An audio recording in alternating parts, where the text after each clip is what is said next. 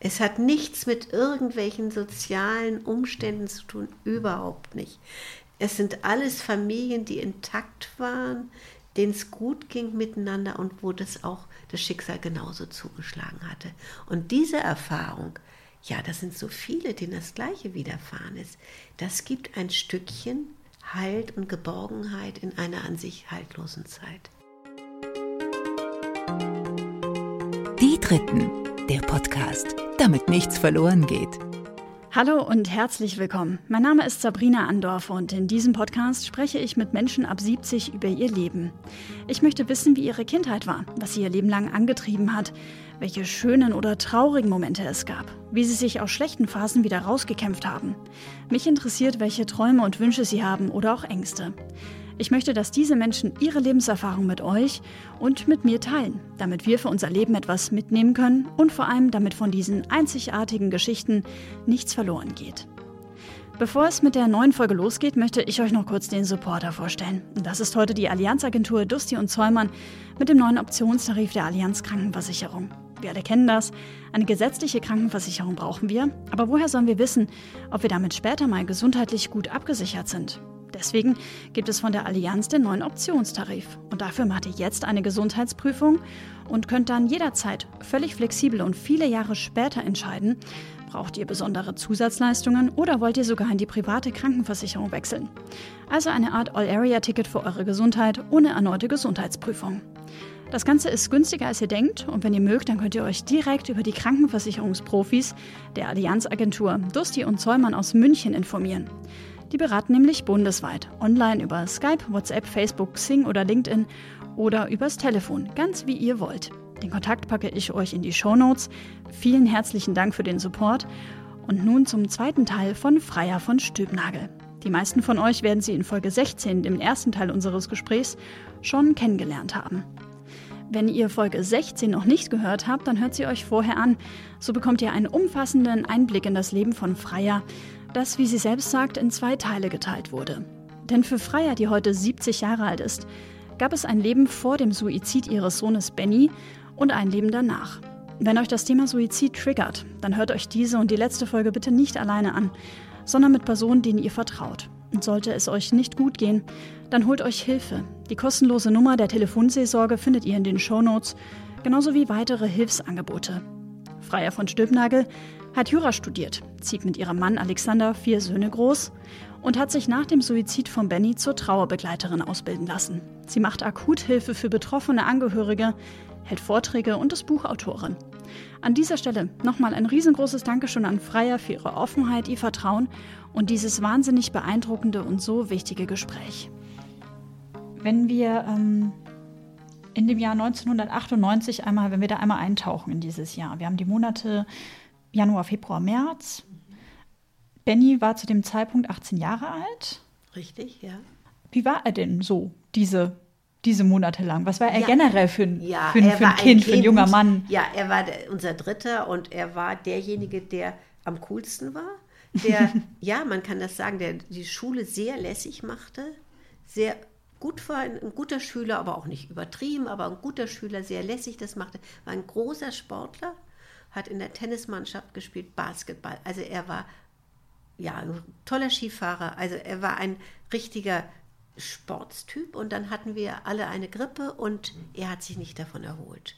Und ich habe damals das eben ganz falsch gedeutet, aber man muss sich das vorstellen, das war vor 22 Jahren.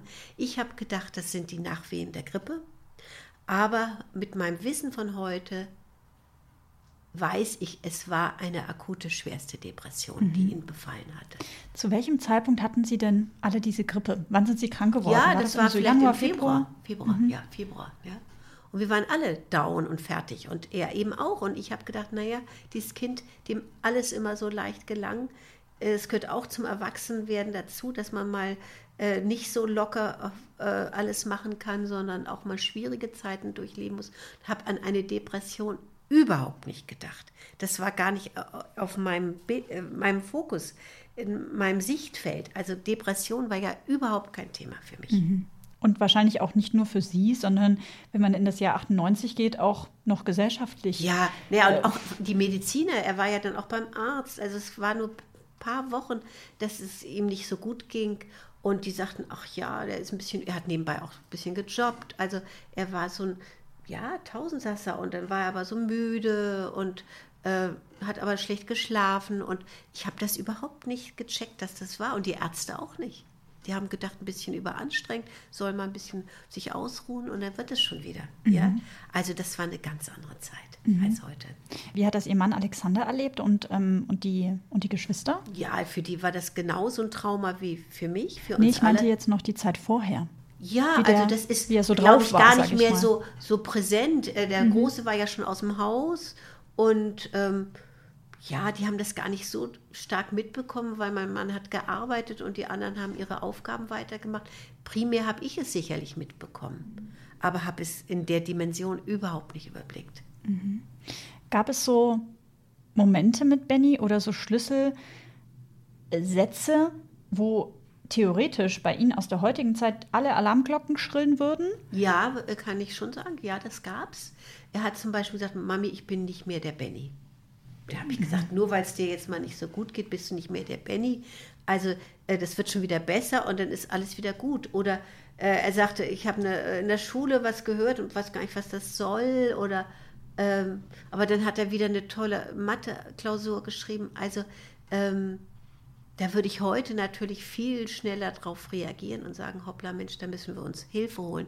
Aber wir waren ja damals beim Arzt, ich habe an einen Gehirntumor vielleicht gedacht oder mhm. irgendwas, haben das mal durchchecken lassen, aber es, keiner hat irgendwas gemerkt. Ne? Das heißt, es war quasi ja so ein komisches, so ein komisches Wabbern, so ein ja, einfach nicht mehr, er, er war nicht mehr voll in seiner Kraft, also das kann ich sagen. Mhm. Mhm. Möchten Sie mich mit reinnehmen an den Tag, ähm, an dem Benny Suizid begangen hat, beziehungsweise als Sie davon erfahren haben? Ja, ähm, er war zu Hause mit seinen beiden älteren Brüdern und ähm, wir waren beim, sind schon zum Skifahren gefahren. Er wollte einen Tag später nachkommen. Und wir haben das dann auf der Hütte damals, die wir im Zillertal hatten, erfahren. Handy hatten wir noch nicht, 98. Und dann haben wir das erfahren. Und ja, da brach eben die Welt zusammen und es war die Stunde, ich sage immer, das war die Stunde Null. Und wenn ich heute drauf schaue, sage ich immer, es gab eine Zeit vor Bennys Tod und eine Zeit nach Bennys Tod. Eine neue Zeitrechnung beginnt. Mhm. So ein Cut. Ja, das mhm. war eben eine Zeit. Und so dann manchmal denke ich mir heute, es ist wie mit Corona. Wir werden irgendwann sagen, es gab eine Zeit vor Corona und eine Zeit mit Corona. Mhm. Das wird bleiben. Ja. Wird nicht wieder verpuffen und weggehen. Nein. Man kann das auch nicht zurückdrehen. Nein. Mhm. Wird, ja, also ja, so ein bisschen vergleichbar nicht. Wie haben Sie davon dann erfahren? Gab es dann irgendwie also ja über einen Bauern, über einen Bauern, Oder? über einen Anruf dann, ja. Mhm.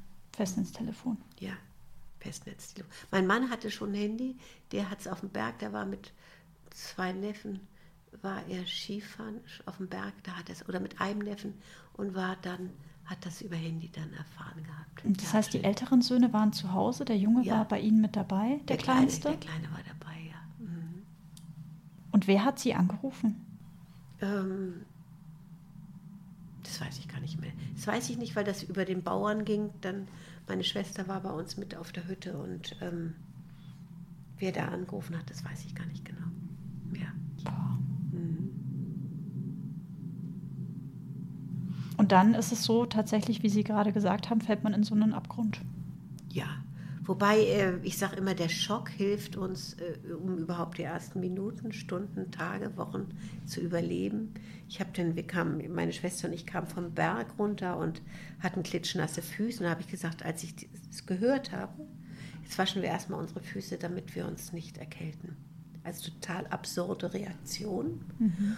Und heute weiß ich, das ist der Schock, der einen Schutzraum uns bietet der dann den Raum gibt für andere absurde Sachen. Ja, äh, ja und dass man überhaupt weiter atmen kann ja, und mhm. weiterleben kann. Mhm. Und unser kleiner Sohn hat damals gesagt, Mami, jetzt habe ich nur noch zwei Brüder. Und dann, auf der Rückfahrt, hat er dann gekotzt und ist eingeschlafen. Das sind so kindliche Reaktionen. Ja. Und ich habe auf der Fahrt schon genau die Trauerfeier überlegt, welche Texte, welche Lieder. Also total absurd. Wie alt war Ihr jüngster Sohn zu dem Zeitpunkt? Zehn. Boah. Mhm. Ah, das ist auch heftig. Ja. Also nicht nur heftig für die, für die für aus der Elternperspektive, mhm. sondern wenn ich mir jetzt so einen zehnjährigen Knips vorstelle. Ja, ja, ja.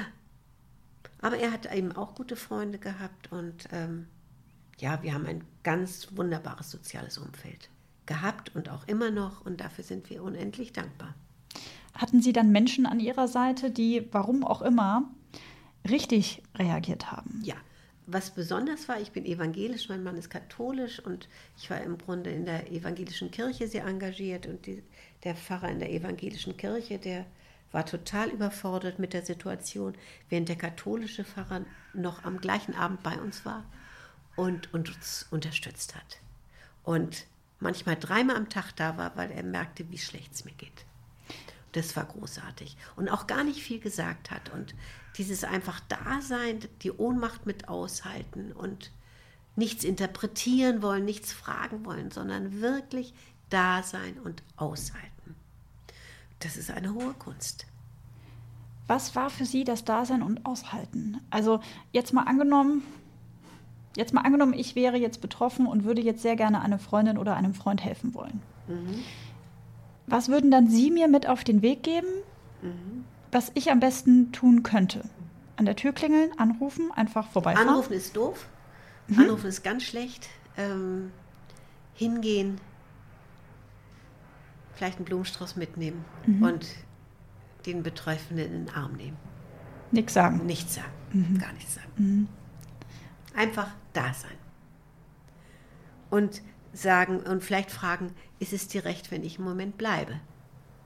Mhm. Und dann sagt, wird die, derjenige das sagen. Mhm. Und dann einfach auch mal schweigen. Stille aushalten.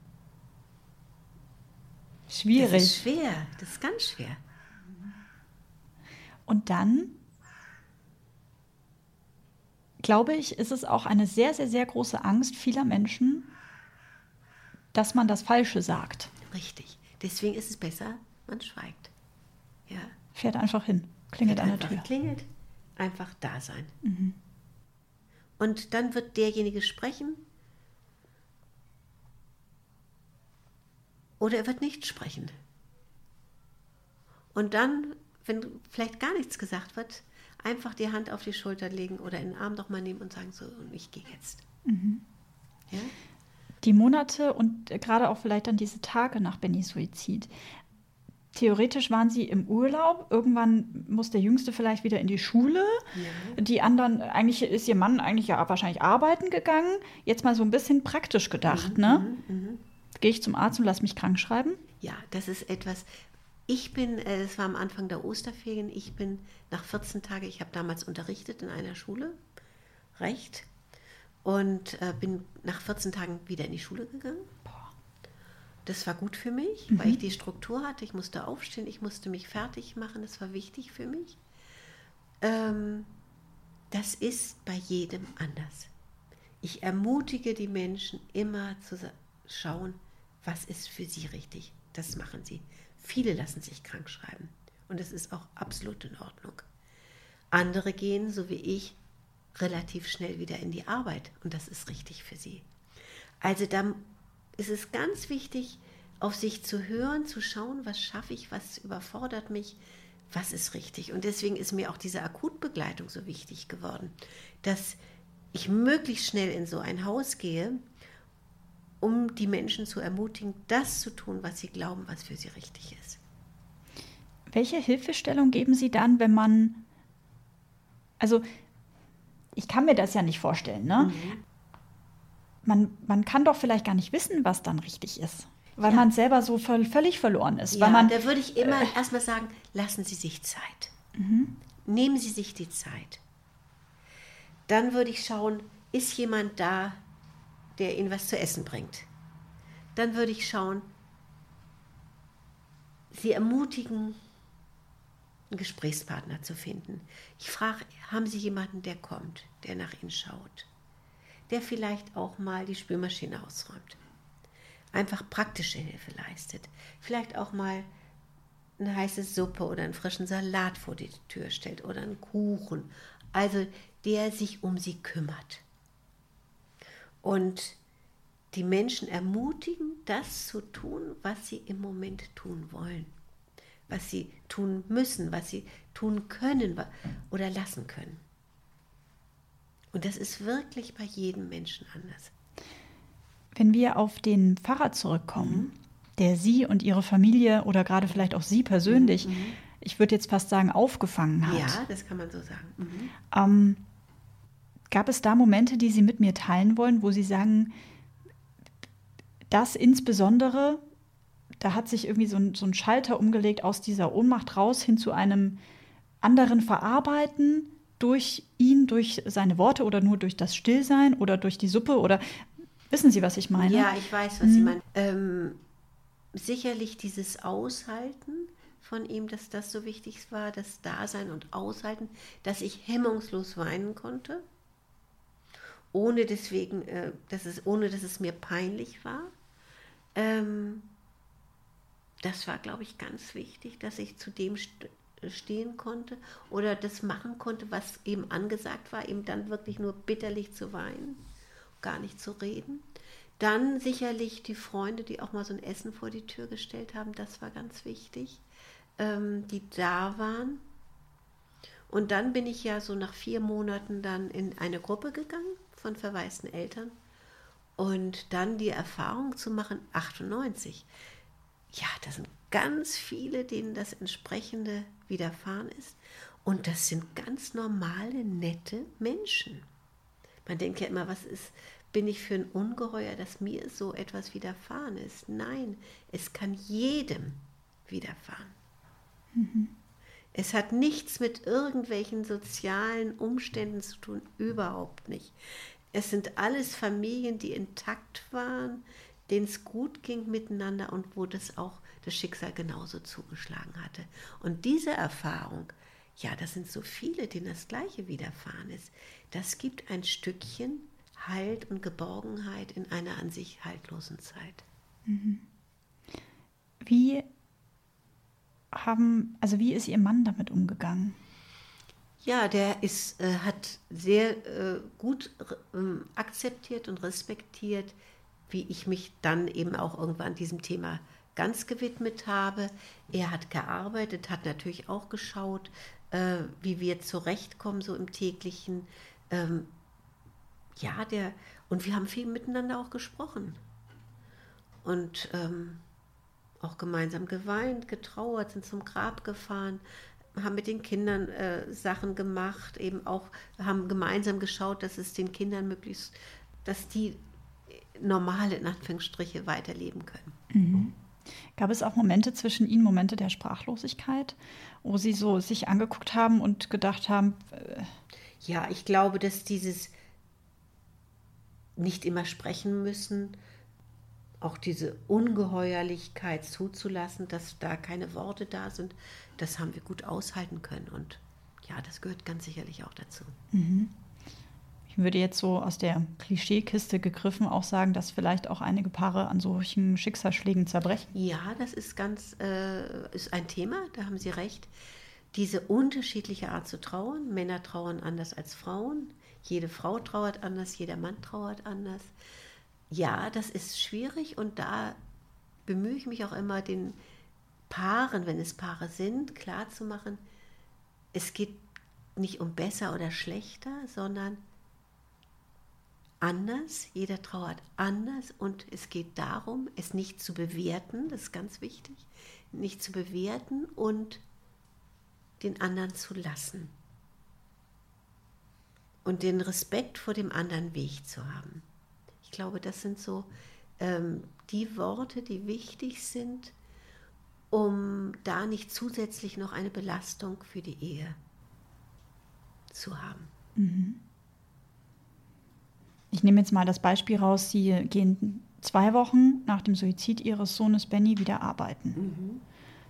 Ähm, egal wie jetzt Ihr Mann dazu gestanden hat dann quasi zu sagen, ich respektiere, dass du das machst. Mhm, mhm, genau. Ich unterstütze dich dabei. Soll Ja. ich dich vielleicht zur Arbeit fahren? Ja, ja, genau, richtig. Ja. Mhm. Äh, dieses Respektieren und aber auch respektieren, wenn die Frau sagt, der Mann arbeitet gleich wieder, das haben wir öfter, die Frau sagt, ich kann unmöglich arbeiten. Ja? Dann nicht sagen wir jetzt ungefähr reiß dich mal zusammen, mach es wieder, sondern dem anderen die Zeit lassen.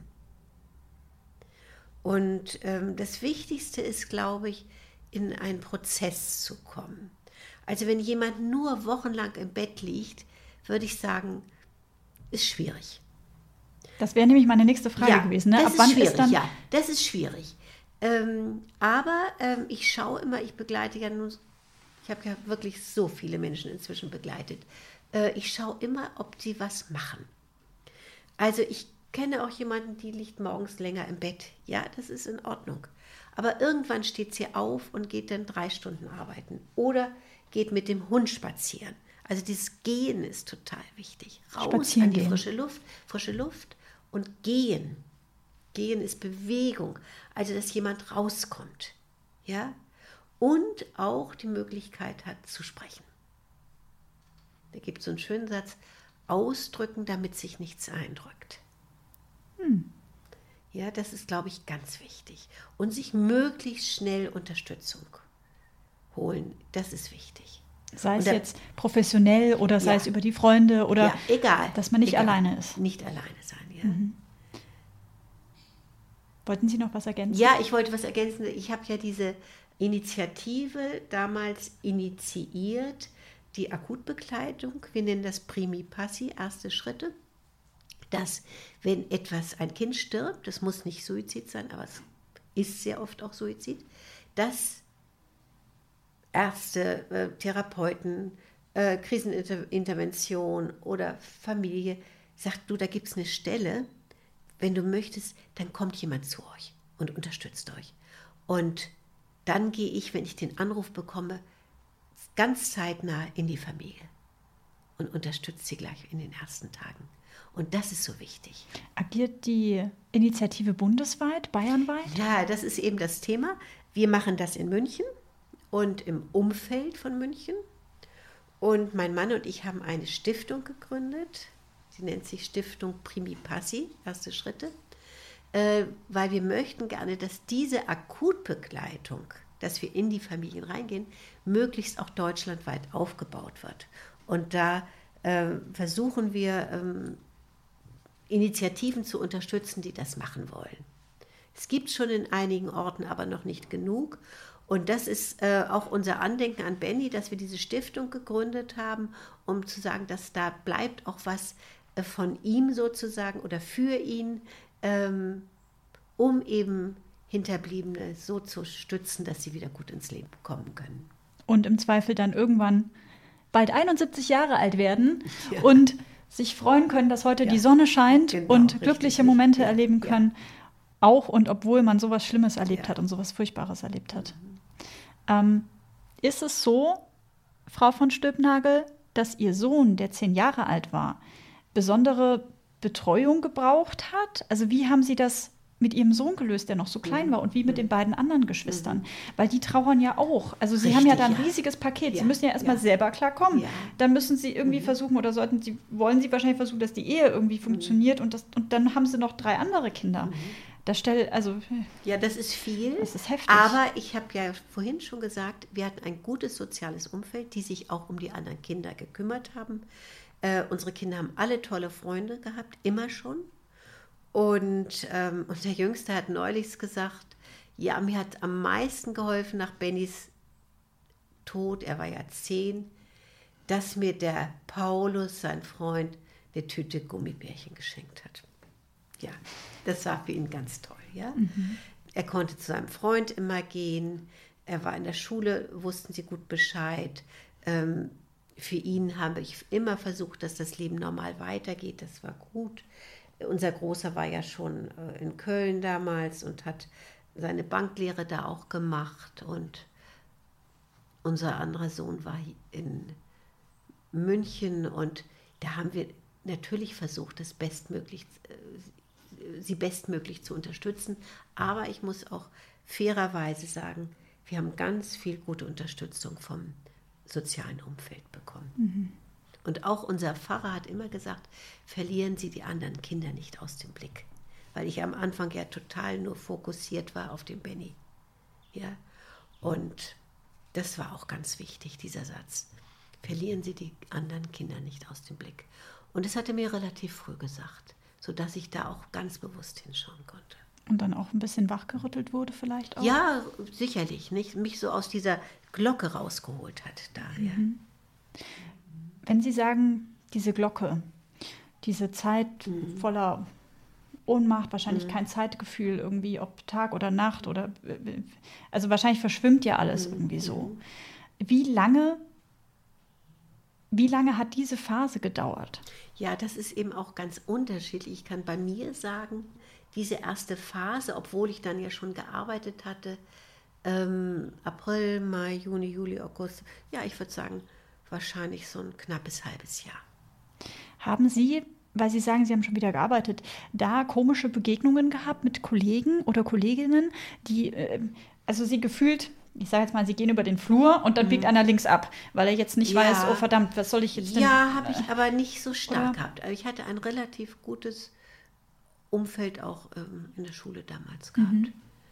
Also das habe ich nicht so empfunden. Sind Sie da auf Gegenwind gestoßen oder, oder so subtile Kommentare, so dieses wie, du gehst jetzt wieder arbeiten?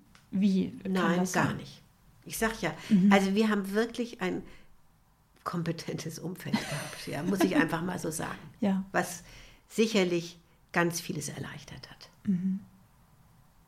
Ähm, ich möchte gerade mal ein Thema ansprechen, weil ich letztens einen Workshop hatte von der Deutschen ähm, Depressionshilfe, wo es ein bisschen um Berichterstattung geht rund um das Thema Suizid. Es wird davor gewarnt, überhaupt zu erklären, wie eine Person das gemacht hat. Ja, das ist auch richtig so. Und genau, das wollte ich nämlich ja. gerade aufreigen. Deswegen ja. sprechen Sie da auch nicht darüber Nein. und deswegen ist es auch kein Thema. Nein, das ist kein Thema. Die Tatsache, dass, ja, aber nicht wie. Und äh, je mehr das ausgebreitet wird, da hat man diesen Werteeffekt oder diese Nachahmung, ist ganz unerheblich und bedient im Grunde nur so eine Sensationslust. Und deswegen sage ich immer, das ist kein Thema. Die Tatsache, dass ja.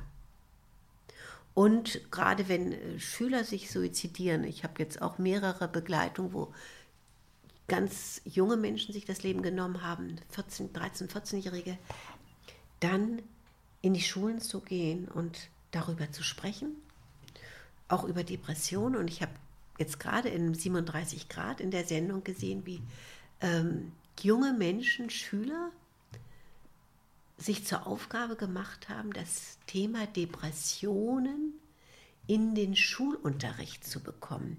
Die haben eine Petition im Bayerischen Landtag gemacht, um das Thema ähm, Depression als Thema in die Schule zu bringen. Und da habe ich gedacht, wie toll ist denn das? Auf jeden Fall. Dass dann eine Aufklärung ja. stattfindet. Aufklärung und dass das eine Krankheit ist wie jede andere. Ist ja auch eine Störung der Transmitter im Gehirn, eine Stoffwechselkrankheit, letztlich wie Diabetes oder ja, sonst was. Ja. Genau so. Und dass das einfach Teil auch des Unterrichts ist. Genauso wie in den Unterricht reingehört das Thema Mobbing, ähm, Depression oder auch Magersucht. Das ist ja auch sowas. Das ist ja oft ein Suizid auf Raten. Also, dass diese Themen fachkundig in den Unterricht eingebracht werden, und zwar in der Klassenstufe 7, 8, würde ich sagen, ist das ein guter Zeitpunkt. Mhm. Da sind sie 12, 13, wo das anfängt, wirklich ein Thema zu werden. An dieser Stelle sei einmal gesagt, wenn euch unser Gespräch belastet, oder wenn ihr Gedanken habt, die negativ sind. Es gibt eine Telefonseelsorge mit ähm, einer Nummer. Ich ähm, schreibe euch das auch in die Show Notes. Dann bitte an dieser Stelle einmal ganz klar zwischendurch gesagt, holt ja, euch Hilfe. Ganz wichtig. Und es gibt auch eine Initiative in Freiburg, ich glaube, die heißt U2 oder sowas. Den Namen genau weiß ich nicht. Ähm, da sind, sprechen Betroffene, die die Depression überwunden haben und eine Ausbildung gemacht haben mit akut Betroffenen. Also junge Menschen, die selber das durchgemacht haben, sprechen mit akut Betroffenen. Und das ist ganz toll. Und die kriegen eben auch Fortbildung, Supervision und so weiter. Also ein ganz niederschwelliges Angebot. Werde ich auf jeden Fall raussuchen und Ja, auch in die genau. Shownotes packen. Ähm, ich komme einmal auf Sie zurück, Frau von Stülpnagel. Ich würde jetzt vermuten, dass der Suizid eines Kindes auch mit wahnsinnigen Schuldgefühlen einhergeht. Ja, das ist ein Thema. Schuldgefühle ist ein Thema. Und Hatten Sie selber auch Schuldgefühle? ja, ich habe auch Schuldgefühle gehabt, weil ich natürlich mich hinterfragt habe, was hast du nicht gesehen, was hast du nicht ernst genommen, wo warst du auch mal ungerecht. Man hinterfragt ja alles. Im normalen Leben, wenn es normal weitergehen würde, würde man sich das nie fragen. Würde man sagen, ja, das ist das Leben. Aber im Nachhinein, durch diese Zäsur, durch diese Tragik, äh, wird alles hinterfragt und wir ja so schwer als Menschen aushalten, dass etwas geschieht, was nicht in unserer Hand ist. Und wir durch äh, unsere Schuldgefühle, sind im Grunde Schuldgedanken, über Zusammenhänge, ja, wenn ich das gemacht hätte, wäre das nicht passiert, wir eine Erklärung suchen oder brauchen, um das überhaupt auszuhalten. Und wir müssen uns so lange mit diesen Schuldgedanken beschäftigen, wie wir es müssen. Und irgendwann kommen wir dann so weit, dass wir sagen, das ist alles nicht eine Erklärung. Äh, das ist nicht der Grund, warum sich das Kind oder dieser Mensch das Leben genommen hat, sondern das ist etwas, was in ihnen drin ist, was letztlich in 90 Prozent der Fällen, Fälle ähm, das Ergebnis einer Krankheit ist. Aber ähm, wir müssen uns so lange mit diesen Schuldgefühlen, Gedanken beschäftigen, wie wir es brauchen, um dann eines Tages zu sagen, selbst wenn ich das eine oder andere falsch gemacht habe oder nicht gesehen habe oder nicht bedacht habe, äh, dann tut es mir unendlich leid und sich dann im Grunde auch selbst zu verzeihen. Und ich spreche, wenn die Menschen sagen, ja, ich habe solche Schuldgefühle, sage ich, das kann ich gut verstehen und das ist auch in Ordnung, wenn Sie sich damit beschäftigen, aber im Grunde ist es nicht Schuld. Ich bin ja nun Juristin, Schuld hat zwei qualifizierende Merkmale. Einmal in der Art der Begehung, heimtückisch grausam mit gemeingefährlichen Mitteln und in der Motivation, arglistig zur Verdeckung eines, äh, einer Straftat äh, und aus Habgier oder sonst was. Es trifft alles auf den Suizid nicht zu. Das heißt, Deswegen- wenn man das quasi umstülpt, Ja. das Wort Schuld. ja, genau. Also ich sage immer, es ist ein Unvermögen, dass wir manches nicht gesehen haben. Es sind unsere menschlichen Grenzen. Na klar, man kann ja nicht in den Kopf. In, Ja, Also, also es sind menschliche Grenzen und sich dann mit den Mensch eigenen Unvermögen, mit den eigenen menschlichen Grenzen zu versöhnen, das ist dann das Ziel. was war das für ein Tag, wenn das überhaupt ein Tag war, an dem Sie bei sich waren, irgendwo gesessen haben und es auf einmal diese Schuldgedanken nicht mehr gab oder Ja, auf einmal diese ja. Versöhnung stattgefunden hat? Ja, das kann ich Ihnen ganz genau sagen. Da gab es ein Schlüsselerlebnis für mich. Ich kam mit dem Auto nach Hause, wollte das Auto in die Garage fahren. Das Garagentor war noch zu. Und dann saß ich da im Auto und habe bitterlich geweint. Und dann wurde mir klar, ja, du hast ein Unvermögen, ja, du hast deine Grenzen und haben dem, habe dem Benny gebeten, mir zu verzeihen, wenn ich dann auch vielleicht mal ungerecht war. Ähm, und habe gesagt, so. Und ich darf trotzdem leben und ich darf mich trotzdem mögen und habe mich dadurch mit diesen Grenzen, mit diesem Unvermögen versöhnt. Und ab diesem Zeitpunkt war es kein Thema mehr für mich. Wann ist dieser Tag eingetreten? April 1998 ist der Monat, ja, wo sich Ihr Leben so in zwei später, geteilt hat. vielleicht oder ein Dreivierteljahr später.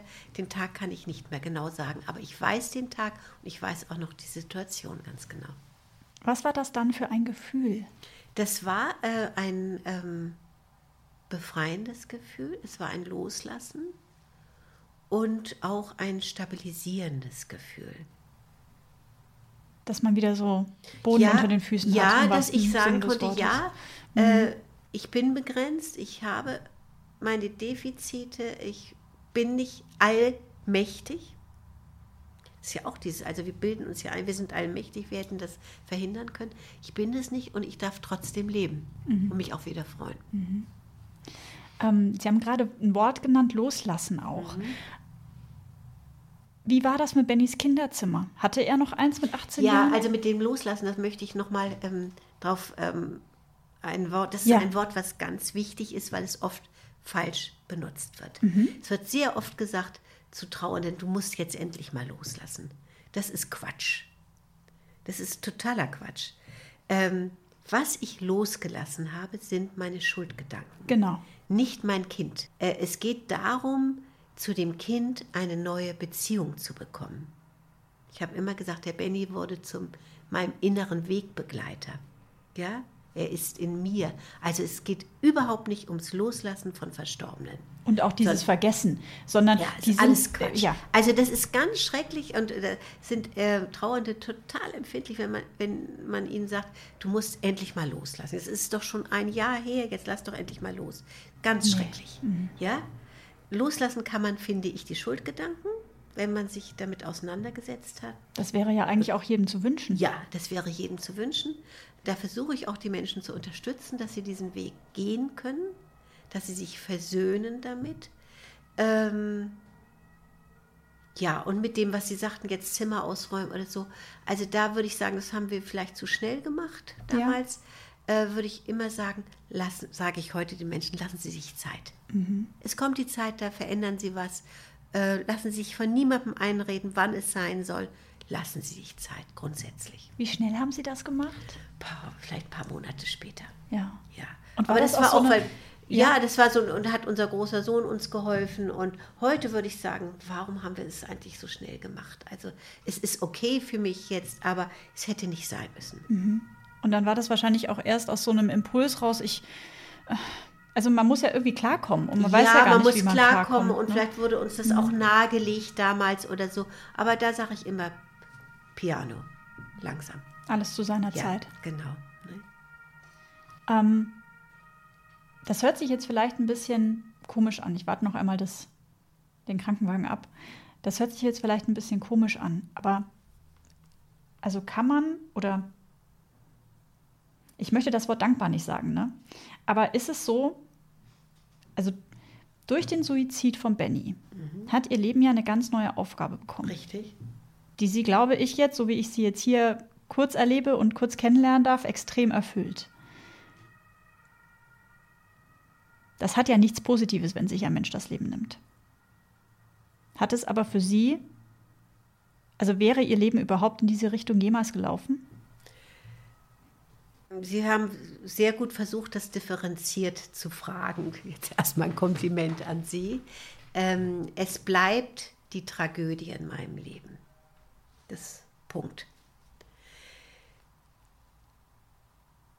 Ja, es bleibt die Tragödie, aber ich kann sagen, dass trotz dieser Tragödie mein Leben einen neuen Sinn bekommen hat, eine neue Aufgabe bekommen hat, die mir wertvoll geworden ist und ich glaube auch vielen Menschen wertvoll geworden ist.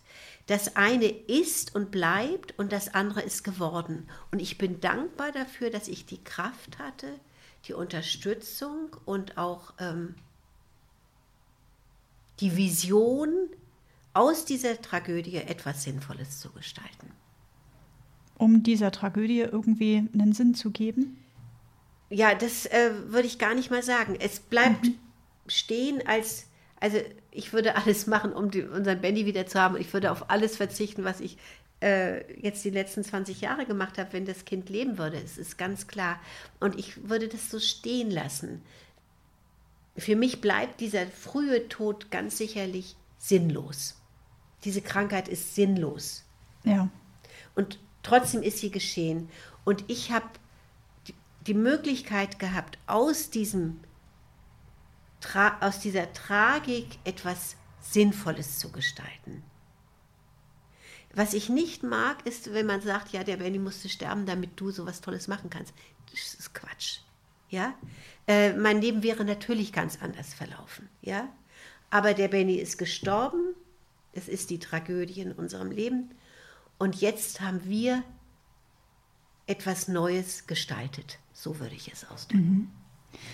Ihr Mann hat Sie auf diesem Weg, das haben Sie vorhin angedeutet, unterstützt. Mhm. Das heißt, wann kam dann in Ihnen dieser Wunsch auf, sich zu engagieren und das mhm. Thema Suizid mhm. in die Gesellschaft ja. rauszutragen und mhm. anderen zu helfen? Mhm. Wie kann ich mir den Prozess vorstellen? Ja, das ist ganz interessant. Ähm, ich bin ja dann in die Gruppe gegangen und ein Jahr später hat mich eine Gruppenbegleiterin gefragt, also Sie können so toll formulieren, machen Sie doch bei uns mit in der Gruppenbegleitung.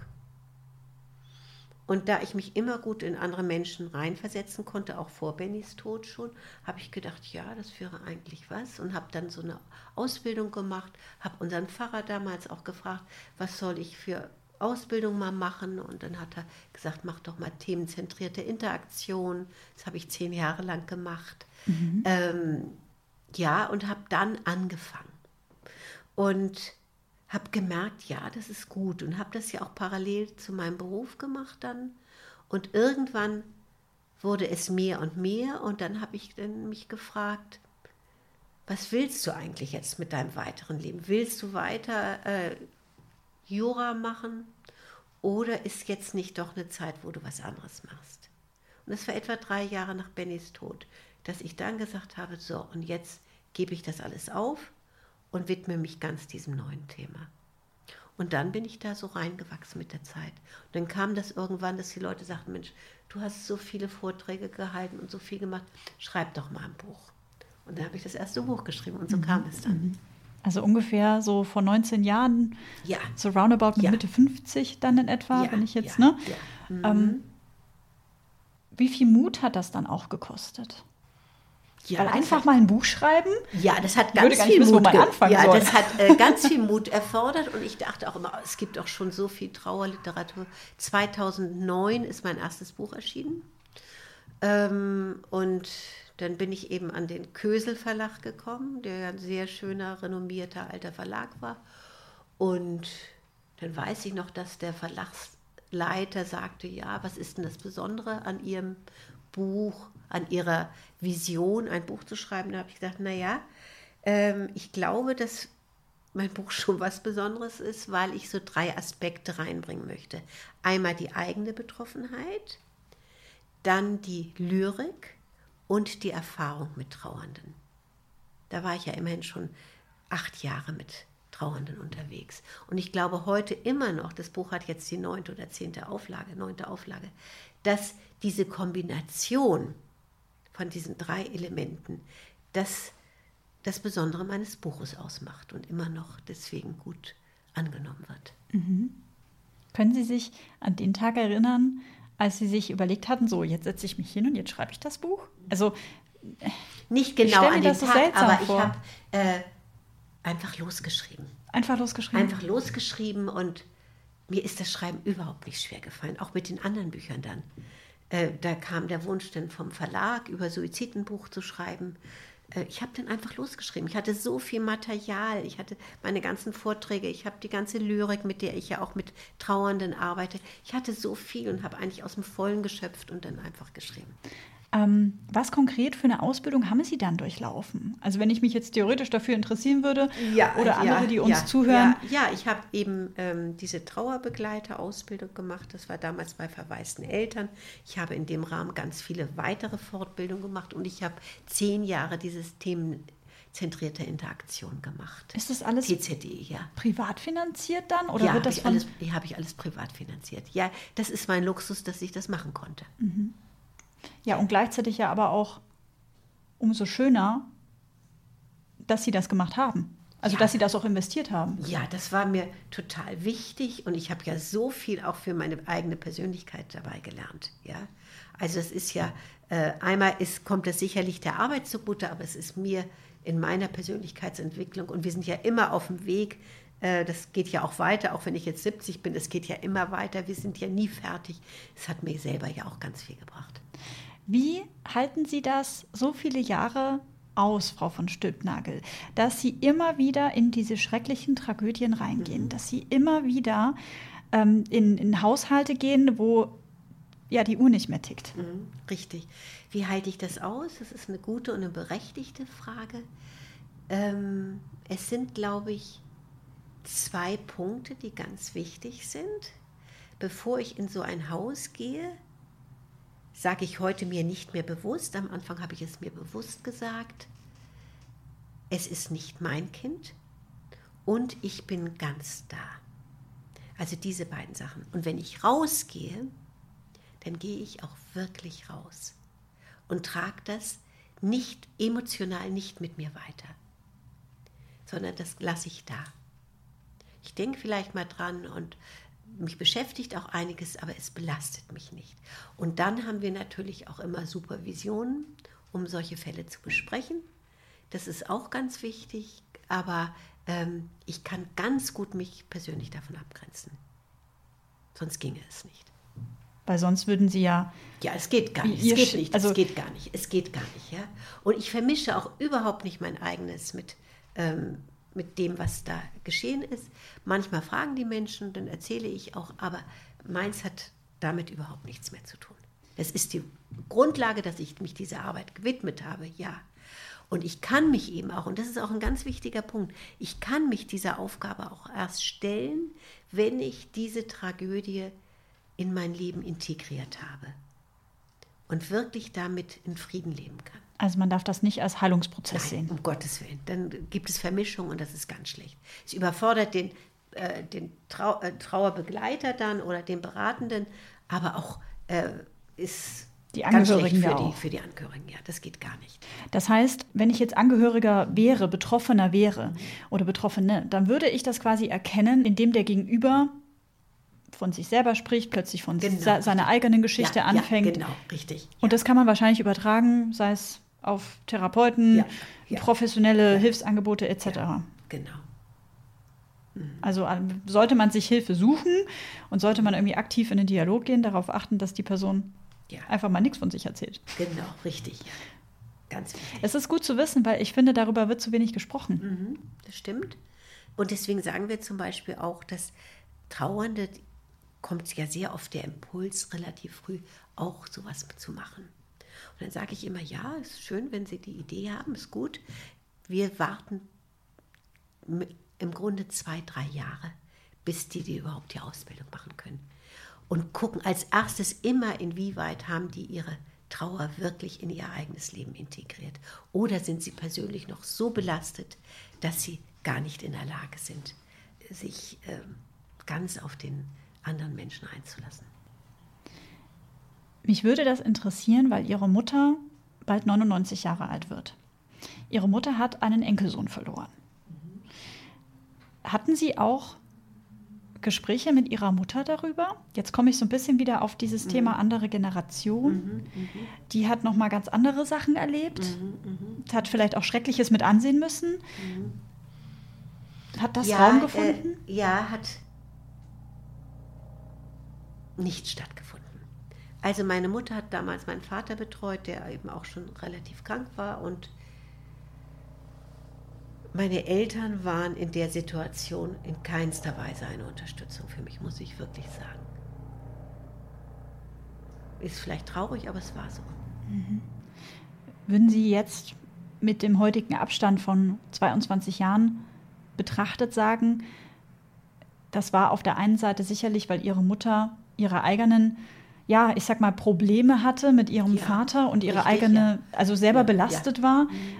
Aber ist es auch ein Generationending? Ja, sicherlich auch, dass dieses Thema Tod und Trauer und Suizid schon gerade extra noch ähm, nicht so ein Thema war. Da sind wir heute viel weiter und viel offener und viel äh, bereiter, auch aus, aus unserem eigenen Erleben heraus uns zu öffnen und darüber zu sprechen. Man hört ja manchmal, ähm, wenn man sich mit Freunden oder Bekannten unterhält, naja gut, heutzutage hat ja jeder irgendwie eine Depression, heutzutage hat ja jeder irgendwie einen Burnout. Wie war das denn früher so? Also wir sind ja früher auch klargekommen. Mhm. Ähm, was entgegen Sie, entgegnen Sie solchen Ja, also Aussagen? da kann ich Ihnen ein Beispiel erzählen. Es war noch relativ früh, als ich anfing, dann auch Vorträge zu halten. Und da habe ich dann hm, vielleicht zwei Jahre nach Bennys Tod einen Vortrag über Trauerbegleitung gehalten ich glaube, das war Markt Schwaben. Und dann stand eine ältere Dame auf und die sagte, also so ein Quatsch, was Sie hier erzählen. Wir haben auch alle unsere Männer und äh, unsere Söhne im Krieg verloren und das gab es alles damals nicht. Und ich war ja auch noch nicht so geübt und dann habe ich einen Augenblick innegehalten und habe gesagt, ja, das stimmt. Aber ich habe die Wahrnehmung, dass viele Menschen darüber sehr hart geworden sind. Und dann hat sie gesagt, ja, da haben Sie recht. Hm. Und dann hatten Sie quasi eigentlich einen grünen, Nenner, einen grünen Nenner gefunden mit dieser Dame sozusagen. Ja, ja, und sie hat gesagt, ja, das stimmt. Und es ist ja auch so, dass die ältere Generation, also die noch mal ältere Generation, die jetzt ja fast nicht mehr lebt von uns, sind wir ja bald die Ältesten, äh, dass die nicht drüber gesprochen haben und darüber eben auch verhärtet sind. Und da ist noch was ganz Interessantes. Ich war dann auch in Dresden und sonst in Sachsen auch in Freiberg und da habe ich dann über Suizid auch mal einen Vortrag gehalten gehabt und da merkte ich schon, während ich sprach, da saß so ein junger Mann, seine Augen wurden immer runder und feuchter und nach so einem Vortrag ist ja dann immer Gespräch. Und dann sagte er mir, ja, mein Vater hat auch Suizid begangen und ich konnte nie darüber sprechen und ich konnte nur überleben, indem ich mir gegenüber und anderen gegenüber hart geworden bin. In der DDR gab es offiziell keine Suizide. Es war das absolute Tabu. Und deswegen ist der Osten da auch noch mal anders, ähm, ja, länger anders belastet als wir hier. Mhm. Es war für mich ganz interessant. Der war jünger als ich und hat so gesprochen. Ja. Glauben Sie oder, oder sind das dann die Momente, wo Sie sagen, dafür mache ich das? Ja, äh, ich bin ganz dankbar, dass ich, ich bin total dankbar, dass ich so viele Menschen begleiten kann, auf den Weg bringen kann, sie wieder ein Stückchen weit ins Leben zurückbringen kann, sie ermutigen kann, ihren Weg zu gehen. Ähm, und ja, das ist jetzt halt meine Aufgabe. Und manchmal frage ich mich, jetzt bist du schon so alt, wie lange willst du das eigentlich machen? Das fragen mich andere übrigens auch. Und dann sage ich immer, solange ich wirklich empathisch mitgehen kann, und das Gefühl habe, ich bin noch wertvoll für die Menschen und ich es auch noch mit einer Leidenschaft mache, solange kann ich es machen und das ist nicht vom Alter abhängig. In dem Augenblick, wo ich merke, ja, ich bin da irgendwie cool oder abgebrüht, dann brauche ich es nicht mehr zu machen. Es muss wirklich eine ehrliche Empathie da sein. Und die ist noch da und deswegen habe ich mir da jetzt im Moment auch keine zeitliche Grenze gesetzt. Finde ich ja super. das finde ich toll. Ähm. Ist das so, dass Ihre Familie ab und zu mal gesagt hat, auch Mama, jetzt lass doch mal gut sein? Also äh, welche Familie? Die engste oder die weitere oder wie? So Ihre engste Familie, würde ich Nein, sagen. Nein, die wissen, das ist ähm, die Aufgabe von der Mama, die lebt damit und die finden es gut, glaube ich. Vielleicht denken sie auch, sie könnte mal weniger machen mehr für unsere Kinder da sein, für die Enkelkinder, ja, vielleicht denken sie das, ja, okay. Aber im Grunde, das gehört das einfach zu ihrem Leben dazu. Das sind jetzt ja 20, über 20 Jahre. Mhm. Man muss sagen, oder man, man, man sollte das einmal erklären, wir hatten ähm, also ich hatte das große Glück, sie telefonisch erreichen zu können. Weil mhm. ich habe sie ähm, im Internet gefunden über einen Artikel und habe sie dann einfach gegoogelt und angerufen und hatte das große Glück, sie telefonisch erreichen zu können, weil sie sagten mir dann, das fand ich sehr, ähm, sehr amüsant, sie haben Glück, dass sie mich am Telefon erreichen, ansonsten immer nur E-Mail. Mhm, ähm, das heißt, wenn ich mir jetzt ähm, ihr aktuelles Leben ähm, vorstelle, Corona hin oder her, Sie sind, glaube ich, sehr viel auf Achse, kann das sein? Ja, ich bin relativ oft auch unterwegs, äh, jetzt bei Corona etwas weniger. Es ist besser, mich über Mail zu erreichen, weil ich auch ungern telefoniere. Also es gibt Menschen, die sagen, ja, kann ich ein Gespräch mit Ihnen führen am Telefon? Also ein Trauergespräch. Und dann sage ich, ehrlich gesagt nicht, ich bin ganz schlecht am Telefon. Ich brauche den Menschen mir gegenüber. Ich muss ihn sehen unter vier Augen oder unter sechs Augen, wenn ein Paar kommt zu sprechen, das ist, das bin ich. Das Telefon bin nicht ich. Ja. ja ich großes Glück, dass ich sie erreicht habe. Ja, also wie gesagt, zum Termin vereinbaren ist ein Telefon mal okay, aber am besten ist äh, über Mail. Das heißt, wenn ich mir ihr Leben jetzt mit 71 ähm, oder fast Knapp 71, 71 Jahren, ja. genau, mhm. fast 71, müssen wir mhm. auch betonen, ne? ja, hier muss ja alles richtig sein, mhm. ähm, mit fast 71 Jahren vorstelle, genießen Sie in gewisser Weise ja so Rentnerleben oder sind Sie eigentlich irgendwie gefühlt voll im Beruf mit Ihrer Aufgabe und ähm, das erfüllt sie gefühlt 365 Tage im Jahr. Oder wie kann ich mir das so, so vorstellen, so in Alltag? Ja, ähm, ich würde sagen, wir haben, mein Mann arbeitet ja auch noch, wir haben eine gute Balance zwischen Freizeit und Aufgaben gefunden. Familie, Aufgabe, Freizeit, so würde ich sagen. Mhm. Eine gute Balance und machen auch immer wieder mal eine, haben, nehmen uns eine Auszeit. Das ist auch ganz wichtig, dass ich mal richtig rauskomme und mal nichts höre von Trauer. Also mhm. das ist schon auch mal wichtig. Das wollte ich nämlich auch gerade ja. fragen, weil ich ja. glaube, so 22 Jahre und das, ich meine, auch jetzt heute unser mhm. Gespräch, mhm. ne? Natürlich war das Thema Suizid der Anlass. Natürlich. Mhm. Natürlich ist dann die Tragödie irgendwie der Anlass oder der Grund, warum ich gesagt habe, boah, mhm. ich, hab, ich ziehe so meinen allerhöchsten Hut vor dem, was sie tun und möchte sie unbedingt kennenlernen. Aber gleichzeitig ist es ja dann für sie tretmühlenartig immer wieder das Gleiche. Es ist ja, wenn Sie jetzt, keine. Ahnung, Romanautorin werden, dann könnten Sie schreiben über die Liebesgeschichte im 17. Jahrhundert oder Sie würden sich flüchten in die Zukunft oder Sie, ne? Ja, aber da das Teil meines Lebens geworden mhm. ist, ist es für mich ganz in Ordnung, ja? Ich finde es wichtig für mich, dass ich zwischendurch immer mal rausgehe und wirklich mal eine Woche oder 14 Tage mal nichts von Trauer höre. Das ist, glaube ich, schon wichtig, um so eine Auszeit zu haben. Äh, aber es belastet mich ja nicht. Mhm. Und ich glaube, das ist das Entscheidende. Es belastet mich nicht, sondern es erfüllt mich, weil es für mich Sinn gibt. Das ist ähm, echt sehr, sehr bemerkenswert und sehr, ja, ich finde das einfach grandios, was Sie so auf die Beine, Beine Danke, gestellt ja. haben. Ähm, ich muss mal einmal so plump fragen, weil ich das einfach nicht weiß. Wie finanziert sich sowas? Ja, Eine Stiftung also, gründen? Ja, also, äh, ähm, ja, okay. Also ist dieser Verein Verwaiste Eltern und Trauernde Geschwister heißt er jetzt. Äh, der kriegt, also Mitglieder, wir haben bald 900 Mitglieder, ja, da gibt es Mitgliedsbeiträge, da ist die Stadt, die Diözese, das Ordinariat, die uns da unterstützen. Also quasi Partner von öffentlich-rechtlicher, äh, kirchlicher ja, Institution, ja, die dann so. quasi auch mit Geld und geben sozusagen. Auch, ja, aber wir müssen mhm. immer, ja, und dann jetzt zum Beispiel die ähm, Einzelgespräche, ich mache ja sehr viele Einzelgespräche, da sagen die Leute auch immer, wie bezahlen wir sie denn? Dann sage ich immer, das mache ich ehrenamtlich. Ja, und ähm, das ist mein Luxus, dass ich das ehrenamtlich machen kann, ja. Ich würde kein Geld nehmen wollen, weil das passt für mich nicht. Geld bekomme ich für meine Vorträge oder wenn ich Workshops mache. Und oder über das Buch? Über das Buch natürlich auch die Honorare für das Buch, ja. Aber das andere, da will ich kein Geld mitmachen. Mhm. Und auch die Gruppenbegleitung und so, das ist alles ehrenamtlich, was wir da anbieten. Das würde sich dann irgendwie falsch anfühlen. Ja, es würde sich nicht.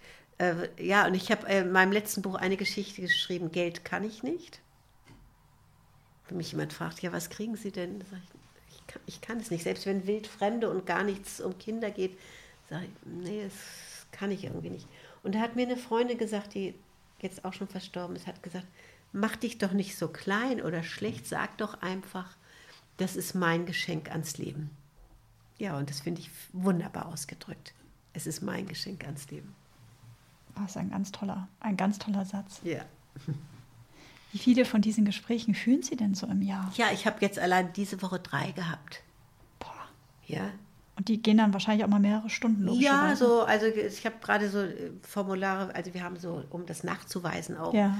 wie viel äh, wir leisten an Arbeit oder Beratung, ähm, so zwei Stunden in der Regel. Und das ist auch der Luxus, den wir haben, dass ich sage, ich muss nicht wie ein Therapeut nach 55 oder 50 Minuten Schluss machen, sondern ich kann auch, wenn da größerer Bedarf ist, äh, auch länger mit den Menschen sprechen, ähm, ohne auf die Uhr gucken zu müssen. Gibt es aber dann Momente, wo Sie dann sagen, auch, ich meine, Sie haben ja auch ein Privatleben. Mhm. Im Zweifel müssen ganz praktische Dinge vielleicht mal erledigt werden. Oder Sie mhm. haben mhm. einen Termin oder sich mit einer Freundin ja. zu einem Kaffee verabredet. Ja. Jetzt ja. mal so ganz praktisch im mhm. Alltag äh, mhm. gedacht. Gibt es dann so äh, Tricks oder es gibt ja Personen, wir alle kennen das doch, Personen, die ohne Punkt und Komma reden und zu keinem Ende kommen. Ja, dann sage ich manchmal, das spürt man ja relativ sch schnell. Ich habe jetzt eine Stunde für Sie Zeit. Ja? Und dann hat das schon das, einen Rahmen ja, und dann ist das schon festgelegt. Ja, ja. Ja, also das habe ich im Griff, Gott sei Dank. ja gut, sonst würden Sie wahrscheinlich, äh, ne, leider, leider ist ja, dann der Bedarf auch da, aber sonst würden Sie wahrscheinlich im, ich sage jetzt mal salopp, im Gartenhäuschen versauern und man würde sie nie wieder nicht, ne? zu äh, mhm, Gesicht mhm, bekommen. Mhm. Frau von Stülpnagel, wir kommen so langsam aber sicher zum Ende. Ich frage jeden meiner Gesprächspartner und Gesprächspartnerinnen eine besondere Frage zum Schluss. Mein Podcast heißt ja Die Dritten, damit nichts verloren geht. Mhm. Was sind denn so Dinge, die aus Ihrem Leben nicht verloren gehen sollten? Vielleicht die Erfahrung, dass trotz einer großen Tragödie es ein Leben danach gibt, dass es ein erfülltes Leben sein kann, dass äh, wir uns Unterstützung holen sollten, dass es gut ist zu schauen, was macht mir Freude, was ist für mich sinnvoll? Und auch eine große Dankbarkeit für vieles, was gut war, was gelungen war, äh, was ähm, einen auch weiterträgt. Und Beziehung, menschliche Begegnungen, dass das etwas ganz, ganz Wertvolles ist. Wenn Sie Momente haben, wo es Ihnen mal nicht so gut geht, sei es jetzt, weil Sie die Trauer mal wieder überrennt mhm. oder weil man einfach mal so einen schlechten Tag hat und heute fällt einem irgendwie alles, also klappt ja. nicht so, wie man sich das mhm. vorgestellt hat. Wie gehen Sie mit solchen Tagen um? Das gehört zum Leben. Es ist nicht immer Sonnenschein. Durchhalten, aushalten. Ähm, ich versuche dann auch zu laufen, wenn es mir nicht so gut geht, also an die frische Luft. Ich lese sehr gerne, äh, höre schöne Musik. Äh, und auch das Wissen, es gibt auch wieder einen anderen Tag. Letzte Frage. Wenn man Sie und Ihre Arbeit unterstützen möchte, mhm. vielleicht nachdem man jetzt unsere Folge gehört hat oder auch irgendwann anders mal den Impuls verspürt, irgendwie in die Richtung was Gutes zu tun. Wie könnte man Sie und Ihre Initiative unterstützen? Was kann ja, man machen? Also wir können, Sie können, wer mag, immer eine ähm, Spende für verwaiste Eltern machen. Verwaiste Eltern München, für die bin ich ja primär zuständig. Oder für die Argus-Gruppe, auch Angehörige um Suizid. Man könnte auch, wir haben jetzt eine Stiftung bei verwaiste Eltern gegründet, damit diese Arbeit möglichst über unsere Zeit hinaus auch noch Menschen der nächsten Generation zur Verfügung steht. Wir haben unsere Stiftung gegründet, da kann man auch was, was spenden. Also äh, es gibt ganz viele Möglichkeiten oder eine Öffentlichkeitsarbeit darüber ähm, zu machen, Interviews zu veröffentlichen, über den Verein berichtet. Also man kann so viel Gutes tun, um diese Arbeit zu unterstützen. Und diese Spenden werden dann quasi dafür verwendet, um im Zweifel Sie zu unterstützen, damit Sie überhaupt die Kapazitäten und die Möglichkeiten haben, genau, Workshops unsere, zu geben ja, wir haben Reisekosten. festangestellte Reisekosten, mhm. wir haben Festangestellte, wir unterstützen auch manchmal Menschen, denen es finanziell ganz schlecht geht, dass sie ihre Beerdigungskosten bezahlen können. Die da sind ja auch, auch teilweise hoch. Ja, und da eben, also wir haben ja so viele, wir haben Angestellte, die bezahlt werden müssen, Miete, ja, also ist ja ganz viel. Nicht? So ganz praktische Dinge, an die man im Zweifel erstmal gar nicht denkt wahrscheinlich. Ja, aber das ist ja ganz wichtig, damit ähm, diese Arbeit auch wirklich mit, mit einem gewissen Niveau ähm, ausgestattet ist. Ja.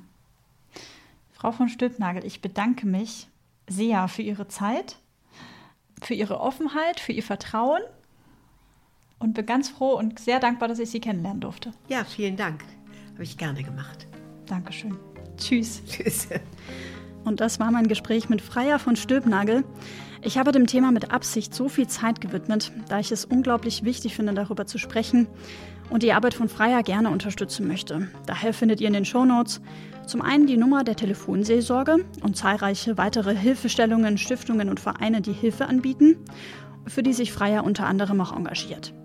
Wenn ihr Anregungen zum Podcast habt oder Feedback loswerden wollt, dann abonniert am besten die Seite meines Podcasts bei Instagram unter die Dritten der Podcast und schreibt mir dort eine Nachricht oder einfach eine E-Mail. Die Adresse findet ihr in den Show Notes. Vielen herzlichen Dank. An dieser Stelle auch nochmal an die Allianzagentur Dursti und Zollmann aus München für den Support und die Unterstützung. Den Link zum Optionstarif der Allianz Krankenversicherung und zur Allianzagentur Dursti und Zollmann packe ich euch in die Show Notes. Wir hören uns wieder in zwei Wochen. Passt auf euch und eure Liebsten auf und führt wunderbare Gespräche, damit nichts verloren geht. Eure Sabrina.